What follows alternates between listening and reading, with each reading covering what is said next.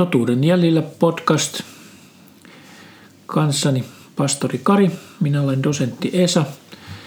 Ja tänään, Kari, puhumme yllätys Jeesuksesta. Oliko Jeesus todellinen historiallinen henkilö? Joo, se onkin niin kuin avainkysymyksiä totta kai. Jos Jeesus ei ollut historiallinen henkilö, niin mehän voidaan saman tien unohtaa koko kristinusko ja sanoa, että sillä ei ole mitään annettavaa. Se on ehkä joku toive tai satu, mutta näinhän monet niin kuin vaan heittää tällaisen väitteen, että Jeesus oli satua, mutta sitten jos lähdetään oikeasti niin kuin etsimään ja kaivelemaan, että onko niin kuin historiallisia faktoja Jeesuksen olemassaolosta, niin mehän löydetään niitä vaikka miten paljon. Ei vaan pelkästään näistä silminnäkijätodistuksista, mitä nämä 4 evankeliumia on, eli kristinuskon sisältä, vaan myös niin kuin aikalaisten ei-kristittyjen niin kuin kirjoittamana Jeesuksesta. Muun muassa roomalaiset historian kirjoittajat Tacitus ja sitten Josefus, joka oli juutalainen alun pitäen, mutta sitten hän niin kuin siirtyi roomalaisten puolelle ja kirjoitti paljon historiaa. Myös hän mainitsee Jeesuksen. Kyllä tämä on aika helppo kysymys nähdäkseni meille ratkaista, tämä Jeesuksen historiallisuus. Nimittäin tämänhetkinen moderni historian kirjoitus ja tieteellinen historian tutkimus on täysin selvä tämän kysymyksen suhteen. Eli kenestäkään 2000 vuotta sitten eläneestä henkilöstä ei ole olemassa niin vahvoja historiallisia todisteita kuin Jeesuksesta. Eli nähdäkseni tämän kysymyksen kanssa me voidaan olla täysin turvallisella mielellä, että kyllä tuolloin aivan Israelissa 2000 vuotta sitten todella eli tällainen Jeesus Nasaretilainen niminen henkilö.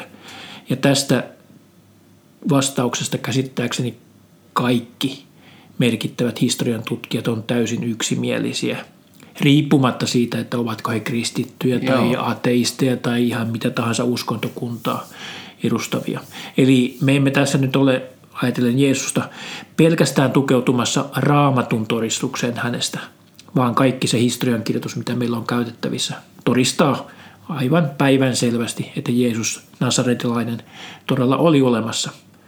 Me voimme olla paljon varmempia hänen olemassaolostaan kuin vaikka jonkun Rooman keisarin olemassaolosta, koska Jeesuksesta on enemmän historiallisia todisteita kuin kenestäkään muusta antiikin ajan henkilöstä. Kyllä. Voin vaikka tämän Josefuksen kirjoituksen tähän lyhyesti lukea. Niihin aikoihin siellä eli Jeesus, viisas ihminen, jos häntä voi nimittää ihmiseksi. Sillä hän oli henkilö, joka teki yllättäviä sankaritekoja ja oli sellaisten ihmisten opettaja, jotka iloiten ottivat vastaan totuuden.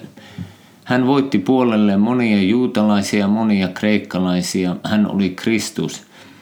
Kun Pilatus kuultuaan, että häntä syyttivät keskuudessamme korkeimmassa asemassa olevat miehet, oli tuominnut hänet ristiinnaulittavaksi.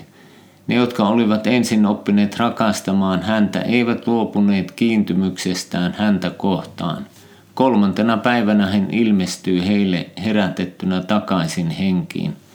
Ja niin edespäin.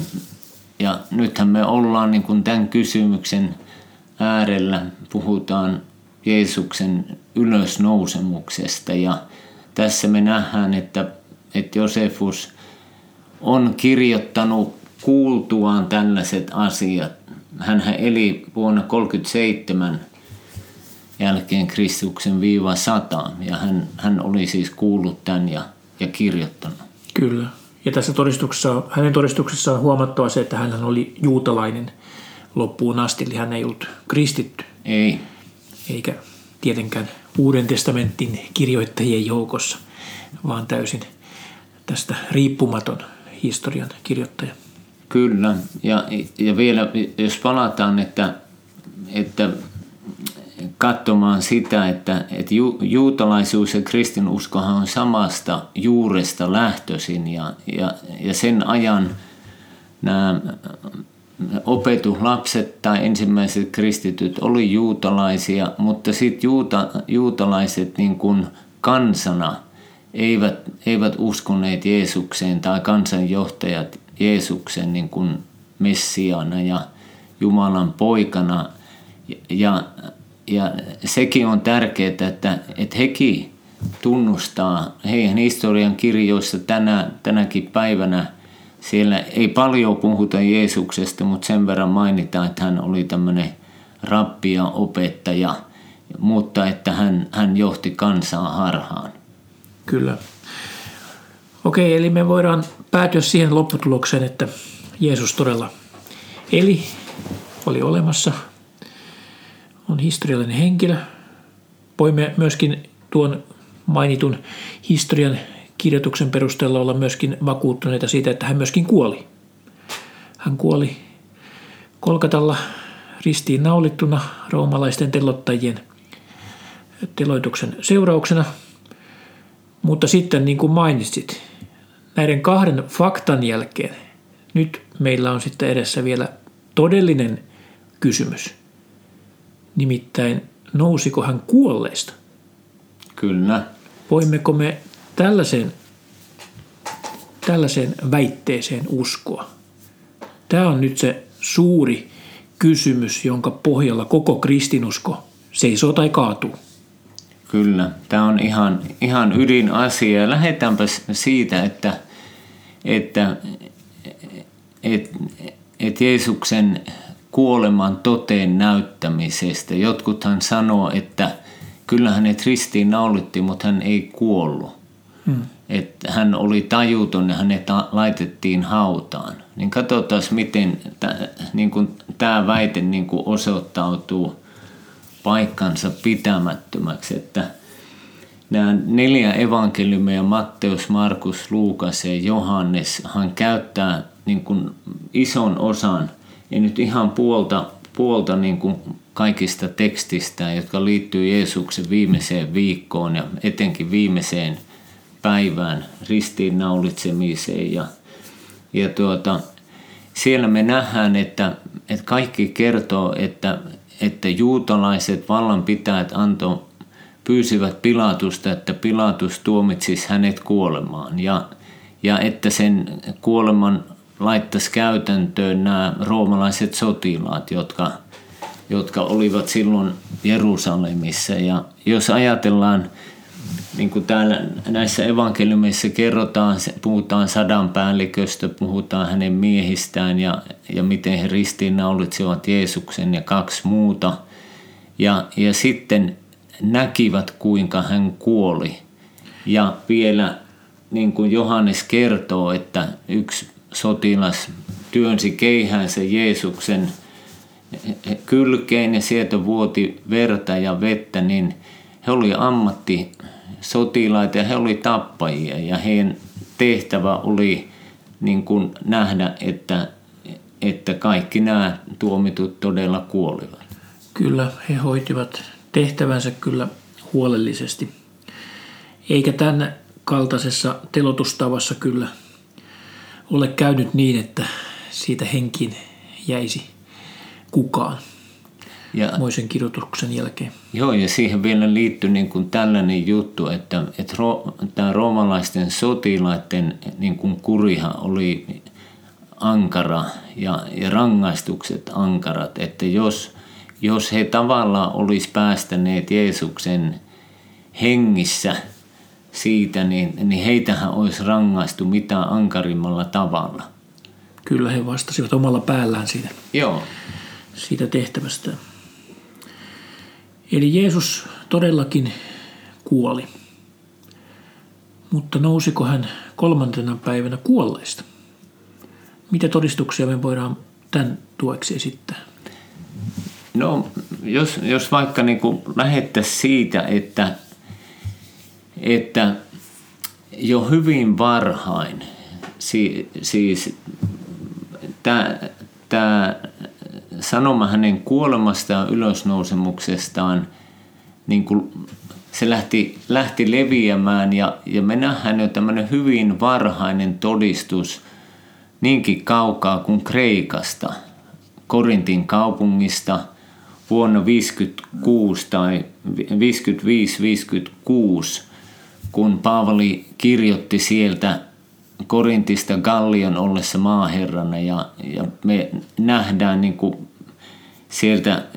sieltä niin kuin kaiverruksista, että Gallion maaherran aika oli just tämä aika, niin siellä Paavali niin kuin toteaa tällä tavalla, voi vaikka tästä niin kuin Lukasta, että mihin kristityt jo sielläkin uskoivat, mitä he piti totena.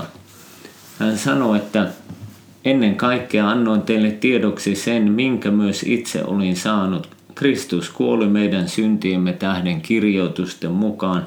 Hänet haudattiin, siis kuoli ja hänet haudattiin ja hänet herätettiin 3. päivänä kirjoitusten mukaan. Tai tarkoittaa, että niin kuin Raamattu oli hänestä niin kuin edeltäpäin ennustanut. Ja että hän näyttäytyy sitten Keefakselle, Pietarille ja sitten niille 12. Ja sen jälkeen hän näyttäytyy samalla kertaa yli 500 veljelle. Eli tästä me nähdään, että juuri tämä usko, että Jeesus ristiinnaulittiin ja kuoli, hänet haudattiin ja hän nousi kuolleista, niin levisi sinä aikana niin kaikkialle.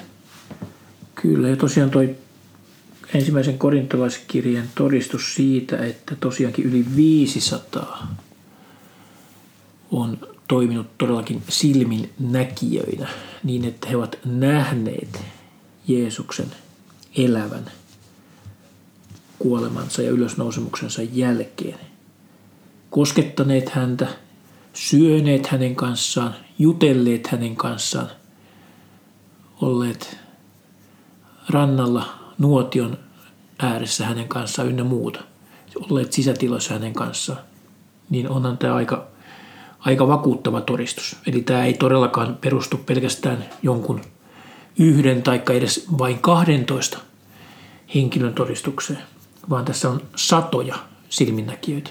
Kyllä, ja niin kuin tämä paikka, minkä just äsken luin, niin se vielä jatkuu näin. Sen jälkeen hän näyttäytyy samalla kertaa yli 500 veljelle, joista useimmat ovat yhä elossa, mutta jotkut ovat jo nukkuneet pois. Eli mitä Paavali tällä halusi sanoa, että hei, että jos haluatte ottaa selvää, niin kysykää.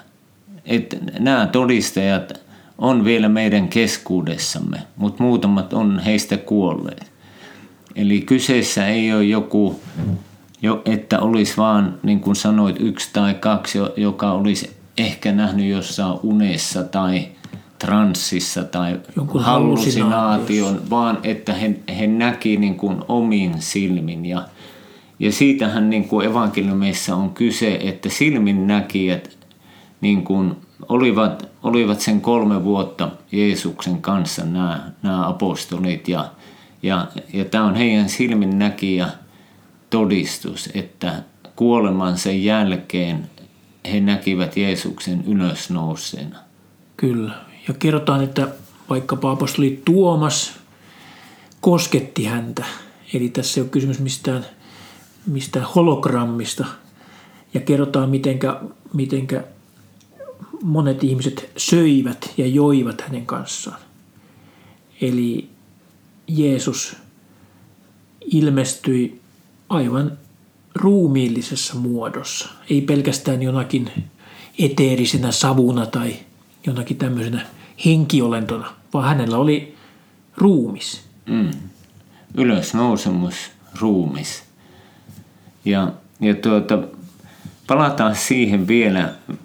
Nämä on niitä todisteita, jotka liittyy Jeesuksen ylösnousemukseen, että kun nämä silminnäkijät meni haudalle, siis nyt täytyy muistaa, että Jeesus oli juutalainen, oli juutalaisten suuri pyhä, pääsiäinen, ja he vietti sapattia, ja vasta sen jälkeen, kun nämä oli aamu tullut ja he menivät haudalle, sekä nämä naiset erikseen ja sitten Pietari ja Johannes, niin ensinnäkin heillä oli suuri ongelma, nimittäin siis hautajaisethan ei ole niin kuin täällä meillä Suomessa on tai länsimaissa, että haudataan niin kuin arkussa maahan, vaan haudataan sellaiseen kalkkikivien kallioon tehtyihin joko luonnollisiin luoliin tai hautoihin, ja sen niin kuin eteen vieritettiin suuri kivi, ja sitten se taas voitiin avata ja laittaa uusi vainaja sinne. Ja kun he meni tänne haudalle, heillähän oli ongelma, että kivi oli laitettu haudalle ja sinne haudalle oli lähetetty roomalaisten sotilaiden sotilasjoukko. Kyllä. Ja siinä oli vielä Rooman sinetti tämän kiven päälle, joka tarkoitti sitä, että kuka tahansa ihminen rikkoi sen sinetin, niin oli rikkonut Rooman valtiota tai valtaa vastaan, teki tällaisen niin sanotun majesteettirikoksen, ja sen seuraus oli, jos ei ollut mitään ankarin rangaistus niin, tai kuolema, niin sitten se oli erittäin vakava rikos, että siellä oli siis sotajoukko siellä haudalla, ja kun he meni sitten tänne haudalle, niin ei ollut sotajoukkoa, kivi oli heitettynä pois ja hauta oli tyhjä. Kyllä. Eli mitä siinä tapahtui? Kyllä siinä ilman muuta yliluonnollinen asioihin puuttuminen on täytynyt tapahtua. Ja ihmeellinen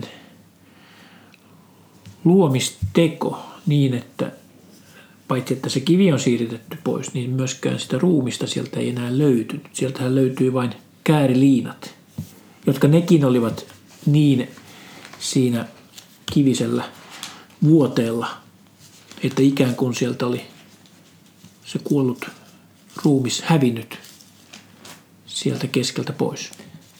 Joo, tämä on niin kuin tärkeää tietää, että todellakin, että juutalaiset hautasivat silloin, ja ilmeisesti vielä nykyäänkin, että vainaja laitetaan tällaisten käärin liinojen sisään ja sinne laitetaan hyvänhajuisia niin kuin aineita.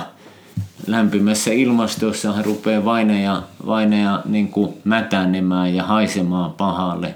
Laitetaan hyvänhajuisia voiteita ja sitten kääritään niin kuin kahteen eri vaatekappaleeseen tavallaan. Toinen on, joka menee niin kuin kaulasta alaspäin, ja sitten toinen on, joka on niin sanottu hikiliini, joka laitetaan pään ympärille. Ja silminnäkijät sanoo näin, että kun Pietari ja Johannes tulivat sinne haudalle, niin Johannes kurkisti sisään ja hän näki kääriliinojen olevan siellä, mutta hän ei mennyt sisälle. Simon Pietari tuli hänen perässään, astui sisälle hautakammioon. Hän katseli siellä olevia käärinliinoja ja hikiliinaa, joka oli ollut Jeesuksen pään ympärillä. Se ei ollut yhdessä käärinliinojen kanssa, vaan käärittynä erillään toisessa paikassa. Silloin toinenkin opetuslapsi, eli siis Johannes, joka oli ensimmäisenä tullut haudalle, astui sisään ja hän näki ja uskoi. Eli hän oli nähnyt, miten Jeesus oli laitettu käärittynä sinne hautaan Ja nyt hän näki, että siinä paikalla oli vaan nämä kääriliinat ja hikiliinat, ja sen nähtyä hän uskoi. Ja silloin mikäli Jeesus itse olisi ollut valekuollut ja itse poistanut itseltään nämä kääriliinat, tai mikäli joku toinen ihminen olisi poistanut ne kääriliinat, ne olisivat olleet aivan erilaisessa kasassa ja mytyssä siellä. Kyllä. Ja nythän voidaan siis, on sellaisiakin niin kuin monia väitteitä, jotka yksi oli se, että Jeesus olisi ollut vielä hengissä, hänet olisi laitettu tuonne hautaan, niin miten ristiin naulittu siis, joka on ensin ruoskittu melkein kuoliaksi, sitten ristiin naulittu ja vielä keihällä niin kuin puhkastu kylki, niin olisi päässyt niistä kääriliinoista vapaaksi ja saanut sen kiven auki tai voittanut, kuka olisi voittanut sen sotilasosaston siitä. Niin eivät ainakaan nämä heikot, pelokkaat opetuslapset. Eivät, ja kellä muulla olisi ollut motivaatio. Joten väite esimerkiksi siitä, että opetuslapset olisivat varastaneet Jeesuksen ruumiin, joo, on aika naurettava. Kyllä, jos tätä ajatellaan, niin ihan mahdoton käytännössä.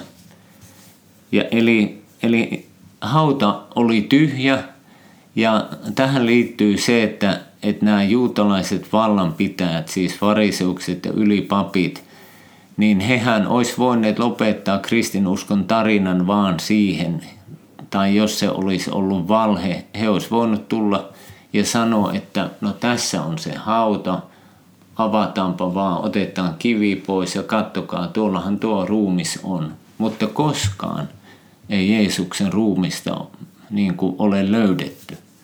Aivan. Lisäksi jos ajatellaan tätä Uuden testamentin kuvausta näistä tapahtumista, niin mikäli tässä olisi nyt kehitetty joku tämmöinen legenda, keksitty tarina tällaisen suurmiehen kuolleesta heräämisestä, niin se olisi kyllä kerrottu aivan eri tavalla. Tässä Uuden testamentin kuvauksessahan on monia tällaisia hyvin kummallisia yksityiskohtia. Muun muassa se, että he, jotka ensimmäisenä löysivät tämän tyhjän haudan, olivat naisia. Eli tämä on hyvin epätodennäköistä, että jos tämä olisi pelkkää legendaa ja satua ja tarinaa, niin miksi tähän päähenkilöksi olisi laitettu naisia, jotka tuon ajan juutalaisessa yhteiskunnassa ja ylipäätänsä tuon ajan antiikin yhteiskunnassa Palestiinassa, niin naisten todistustahan ylipäätänsä ei pidetty luotettavana. He eivät kelvanneet vaikkapa oikeudessa todistajiksi, niin on hyvin epätodennäköistä, että miksi Uuden testamentin kirjoittajat olisivat kertoneet, että juuri naiset löysivät tyhjän haudan ensimmäisenä. Eli jos joku olisi tällaisen tarinan valheen halunnut sepittää, niin he ei olisi missään nimessä tehneet tuota, koska se olisi niin sanotusti naurettu ulos. Kyllä. Ihan niin kuin lähtökohtaisesti. Mutta nyt siinä oli olemassa faktat, joita ei voitu kumota. Eli naiset todellakin olivat löytäneet tyhjän haudan ensimmäisenä ja sitten muut opetuslapset. Ja vihdoin sitten yli 500 ihmistä muuten olivat nähneet Jeesuksen elossa. Sitten vielä yksi kummallinen ominaispiirre on myöskin se, että tämä Jeesuksen ruumishan haudattiin Joosef Arimatialaisen hautaan. Ja tämä Joosef Arimatialainenhan oli suuren neuvoston jäsen. Eli hän kuului tähän juutalaisten johtomiesten eliittiin. Hän oli suuri ja merkittävä juutalaisten hengellinen ja myöskin maallinen johtaja. Ja nythän opetuslapset ja alkukirkko ei ollut ollenkaan väleissä tämän suuren neuvoston kanssa. Suuri neuvostohan nimenomaan oli tuominnut Jeesuksen. Kyllä. Roomalaiset sen toteuttivat, mutta tässä ilman muuta alkuseurakunnassa oli suuri ristiriita ja jopa ehkä katkeruus suurta neuvostoa kohtaan ja sen jäseniä kohtaan. Nyt kuitenkin kerrotaan se fakta, että Jeesus nimenomaan haudattiin Joosef Arimatialaisen hautaan. Eli jos tämä Jeesuksen ylösnousemus olisi legendaa ja satua, ei varmasti olisi keksitty tämän kaltaista legendaa, että hänet laskettiin suuren neuvoston arvovaltaisen jäsenen omistamaan hautaan. Ihan totta. Jos puhutaan vielä legendoista, sitäkin on tutkittu, miten kauan aikaa tarvitaan, että legenda syntyy. Se ei synny vuodessa jostain tapahtumasta eikä 10 vuodessa, vaan tarvitaan 2 tai 3 sukupolvea. Eli että ne silminnäkijät on jo kuolleet. Mutta niin kuin evankeliumin kertomus Jeesuksesta, myös ristiinnaulitsemisesta, kuolemasta, ylösnousemuksesta, niin kuin jo tässä aikaisemmin sanottiin, se heti oli se sanoma, joka levisi ympäriinsä. Mainitsen vielä tuosta Pilatuksesta. Tämäkin on mielenkiintoista, että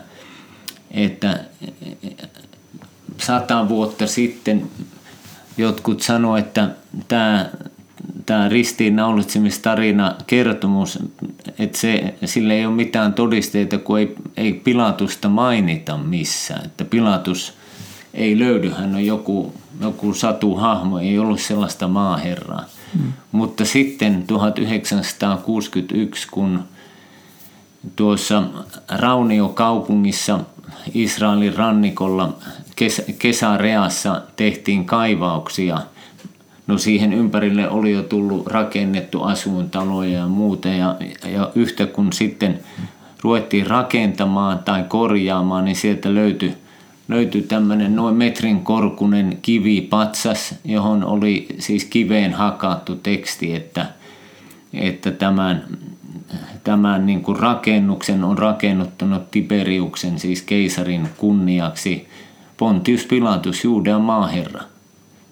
Ja siinä niin kuin voi niin kuin sanoa, että aivan vastaan sanomaton todiste, että Pilatus on ollut.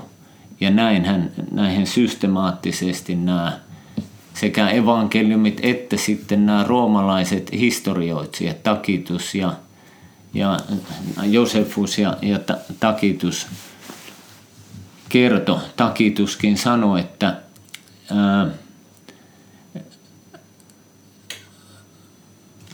nimi oli annettu heille erään Kristuksen mukaan, jonka prokuraattori Pontius Pilatus tuomitsi ja naulitsi ristille Tiberiuksen hallitusajalla. No, Tacitus mainitsi, puhui hänestä prokuraattorina, mutta hän oli maaherra. Joo, eli me ollaan nyt katsottu, että Jeesus oikeasti, hän kuoli, hänet telotettiin, ammattitappajat sen teki tai pyövelit voitaisiin sanoa. Ja tästä jo hyvin aikasi meni nämä todistukset, että kristityt näin kertoo. Hauta oli tyhjä. Ja otetaan vielä yksi tärkeä asia, että me nähdään se tuolta yhdestä evankeliumista, Matteuksen evankeliumista, että no mitäs nämä sotilaat teki? Tai miten nämä juutalaiset johtajat niin kuin reagoi tähän. Hehän olivat niin kuin aika mielenkiintoista niin kuin pyytäneet Pilatukselta, että Pilatus laittaisi sinne sotilaita vartioimaan hautaa, koska Jeesus oli jo edeltä käsin sanonut, että hän nousee kuolleista. No sitten kun nämä sotilaat olivat nähneet enkelin, ja jotkut heistä paniikissa, koska heitä odotti ankara rangaistus, he poistu siltä vartiopaikaltaan, hyvin todennäköisesti kuolema odotti heitä. Ja nämä sotilaat meni sitten tuonne näiden juutalaisten johtajien luon, mutta naisten ollessa matkalla muutamat vartioista tulivat kaupunkiin ja kertoivat ylipapeille kaiken, mitä oli tapahtunut. Kun nämä olivat kokoontuneet vanhinten kanssa sisään suuren neuvoston ja neuvotelleet, he antoivat sotilaille suuren summan rahaa, eli korruptiota tai lahjontaa, ja sanoivat, sanokaa näin, hänen opetuslapsensa tulivat yöllä ja varastivat hänet meidän nukkuessamme. Eli tuolta siis on tämä tarina, että opetuslapset varasti hänet, niin on näiden juutalaisten johtajien sanomana. Ja jos tämä kantautuu maaherran korviin, me lepytämme hänet ja te saatte olla huoletta. Siis heitähän odotti jopa kuoleman tuomio. Sotilaat ottivat rahat ja tekivät niin kuin heitä oli neuvottu. Tätä puhetta on levitetty juutalaisten keskuudessa aina tähän päivään asti. Matteus siis silmin näkijä kertoo. Kyllä. Ja jos ajatellaan näitä todistuksia vielä, niin kyllähän ehkä aivan vahvin todistus Jeesuksen ylösnousemuksesta löytyy siitä, mitä tapahtuu näiden silminnäkijöiden elämässä. Eli opetuslapset ja nämä silminnäkijät ja alkuseurakunnan jäsenet ovat niin vakuuttuneita Jeesuksen ylösnousemuksesta, että he ovat valmiita uhraamaan koko elämänsä tämän faktan edestä. Kaikki apostolithan kokivat marttyyrikuoleman Johannesta lukuun ottamatta. Kaikki he puolustivat ehdotonta vakaumustaan ja uskoaan tähän ylösnousemukseen. Alkuseurakunta, sitä vainottiin. Tuhannet ja tuhannet ensimmäiset kristityt joutuivat maksamaan tästä uskosta hengellään. Ja he olivat valmiita siitä. Miksi? Siksi, että he olivat täysin vakuuttuneita siitä, että Jeesus todella oli luvattu Messias. Hän oli todella noussut ylös kuolleista. 2 tämmöistä vielä erityisen tärkeitä todistajaa. Mainitsisin vielä Paavali ja Jaakob. Paavali, joka oli hyvin hyvässä asemassa ja niin sanotusti hyvässä uraputkessa nousemassa juutalaisten hierarkiassa ylöspäin, kohtasi, näki, keskusteli ylösnouseen Jeesuksen kanssa. Jeesus itse opetti Paavalia, ilmestyi hänelle Damaskoksen tiellä ja sen jälkeen he olivat paljon tekemisissä.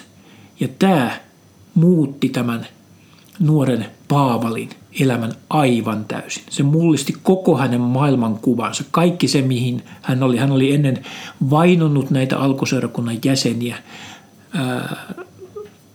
aiheuttanut heidän vangitsemisensa, kuolemaan tuomionsa. Nyt yhtäkkiä hän olikin kokenut tämän todellisuuden. Jeesus on sittenkin noussut ylös. Ja hän oli valmis uhraamaan ja uhrasikin elämänsä tämän uskon eteen. Ja toinen vielä sitten tämä Jeesuksen veli, Jaakob. Uusi testamenttihan kertoo siitä, että Jeesuksen fyysiset veljet ja siskot eivät uskoneet Jeesuksen messiaanisuuteen tämän eläessä. He olivat hyvin skeptisiä. Myöskin tämä Jaakob. Ei hän uskonut, että Jeesus todella on se, mitä hän väitti olevansa. Ennen kuin hän näki ylösnouseen Jeesuksen, hän yhtäkkiä tajusi, että hänen veljensä olikin Jumalan poika, joka todella nousi ylös kuolleista. Ja tästä Jaakobista, hänestähän tuli Jerusalemin seurakunnan johtaja, ja hänkin kärsi marttyyrikuoleman. Eli ihmisten elämä perusteellisesti muuttui siitä, että he kohtasivat ylösnouseen Jeesuksen. Olivat niin vakuuttuneita tästä ylösnousemuksesta, että he uhrasivat koko elämänsä ja henkeensä. Tämä on mielestäni aika vakuuttava todiste ylösnousemuksesta. Ja sitten se, miten alkuseurakunta lähtee leviämään ja miten ilosanoma Jeesuksen ylösnousemuksesta leviää ympäri koko maailmaa, jopa meidän kaukaiseen Suomeemme. Se on vankka todistus siitä, että tässä ei ole kysymys mistään keksitystä legendasta, kyllä, vaan todellisuudesta. Ihan totta. Ja sitten kun vielä niin kun yhtä aikaa otetaan yhtä painavana tämä, mihin jo mainitsit, että he uskovat Jeesukseen Jumalana. Ei vaan hyvänä opettajana, vaan Jumalana, Jumalan poikana, Jumalana, joka tuli ihmiseksi. Ja eli ihmisenä, mutta nyt he näki, niin kuin hänen jumaluutensa vielä vahvistettiin siinä, tai tuli ilmi, että hän heräsi kuolleista. Ja he näkivät hänet. Ja oikeastaan nyt kun me ollaan tämän niin kuin kristinuskon niin kuin ihan ytimessä, niin ristillä Jeesus sovitti koko maailman kaikkien ihmisten rikkomukset, synnit Jumalaa vastaan. Ja sai niin kuin aikaan tämän anteeksiantamuksen, joka tarjotaan nyt jokaiselle, joka kääntyy Jeesuksen puoleen ja uskoo häneen. Eli ottaa tämän ilosanoman vastaan. Ja tavallaan tämän ylösnousemuksen merkitys tänä päivänähän on se, että tässä ja nyt tämä anteeksianto, pelastus ja iankaikkinen elämä on tarjolla jokaiselle, joka niin kuin tunnustaa sen oman tarpeensa, että minä tarvitsen tätä anteeksiantoa ja haluan kääntyä koko elämälläni Jumalan puoleen ja uskon, että tämä on totta ja luotan Jeesukseen omana syntien sovittajana ja pelastajana. Eli meitä kaikkia kutsutaan nyt itse henkilökohtaisesti omistamaan tämä Jeesuksen ylösnousemus ja sen merkitys meidän elämällämme. Ja kun me tähän turvaudumme, ei vaan pään faktatietona, vaan ihan henkilökohtaisena kokemuksena siitä, että tämä ylösnousemus on totta ja että tämä ylösnousut Jeesus edelleenkin elää kanssamme, puhuu meille rukouksessa sanansa kautta, niin me voimme itsekin kokea tätä ylösnousemuksen voimaa ja sellaista elämää muuttavaa voimaa, mitä vaikka Paavali tai tämä Jaakob-veli aikoinaan kokivat. Ihan totta. Ja tapahtuu itse asiassa se ihme, että ihminen saa uuden elämän ja hänestä tulee niin kuin yliluonnollisella tavalla Jumalan lapsi, kun Pyhä Henki tulee häneen asumaan. Mutta ollaan oltu aivan valtavan niin kuin keskeisen ja tärkeän tosiasian äärellä, vastaan sanomattoman faktan äärellä. Niin kuin me ollaan tässä podcasteissa haluttu totuuden jäljillä olla ja etsiä totuutta, niin nyt me ollaan puhuttu tästä kristinuskon ytimestä. Tämä on totuuksien totuus. Ja tämä on nyt sellainen asia, sellainen todellisuus. Jumala itse tulee ihmiseksi, ihmisten keskuuteen. Syntyy meidän syntymämme, elää meidän elämämme, kuolee meidän kuolemamme ja nousee ylös kuolleista. Tämä on sellainen todellisuus, jolla ei ole vertaa. Tälle ei ole vastinetta missään. Ei missään maailman uskonnossa tai missään. Ei kukaan näiden maailman uskontojen perustajista sanonut, että tulen kuolemaan ja nousen 3 päivän kuluttua kuolleista. Ei kukaan sanonut, että olen Jumala. Tai useita oli, jotka sanoi, että tulen kertomaan teille Jumalasta, mutta vain Jeesus sanoi, että minä olen Jumala ja tulen nousemaan 3.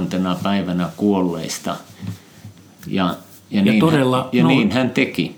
Näin todella tekemällä hän todella todisti sen, että hän ei ollut huijari, vaan se mitä hän väitti itsestään oli totta.